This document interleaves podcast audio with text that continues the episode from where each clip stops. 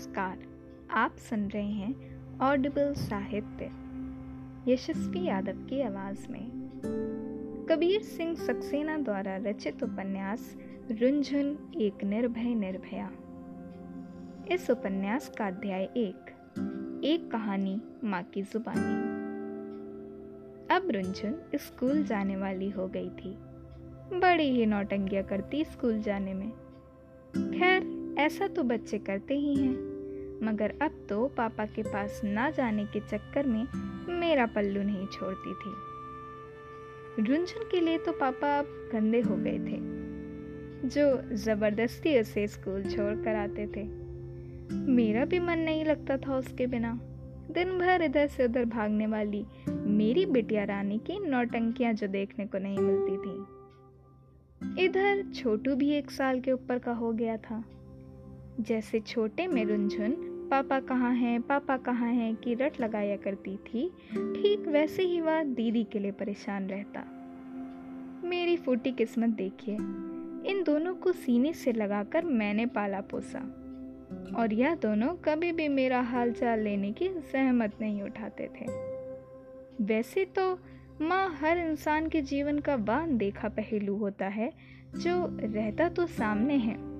मगर कभी अपने दिल की व्यथा से अपने दुलारों को व्यथित नहीं करना चाहता। स्कूल जाने से रुंझुन बहुत ज़्यादा समझदार हो गई थी। छह साल के होते होते वह अपने भाई का ख्याल तो रखती ही थी। अपने सारे काम लगभग वह खुद से ही करने की कोशिश करने लगी थी।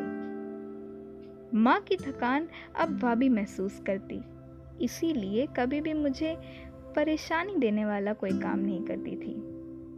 अपने भाई पर जान छिड़कती थी। मजाल कहते किसी की, जो हमारे छोटू को कुछ भी बोल दे।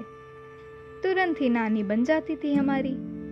कोई भी चीज़ आती तो भाई के पास पहले पहुँचती।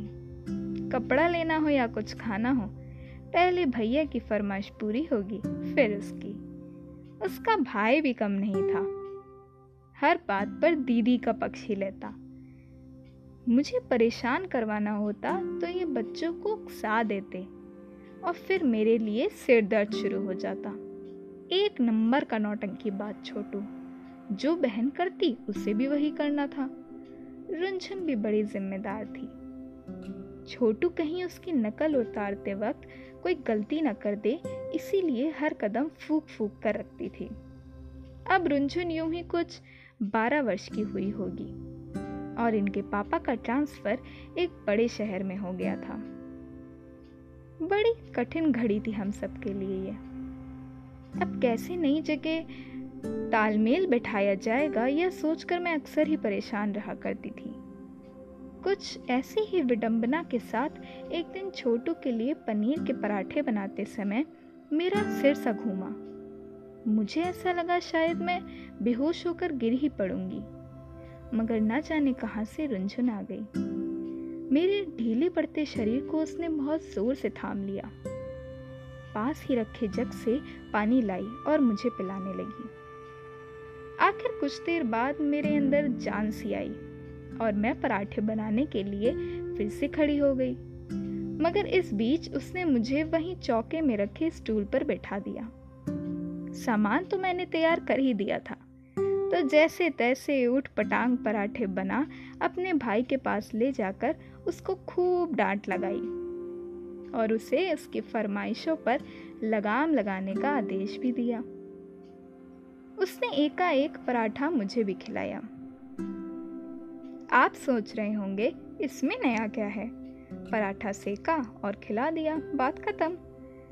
मगर बात यहाँ खत्म नहीं, शुरू हुई थी।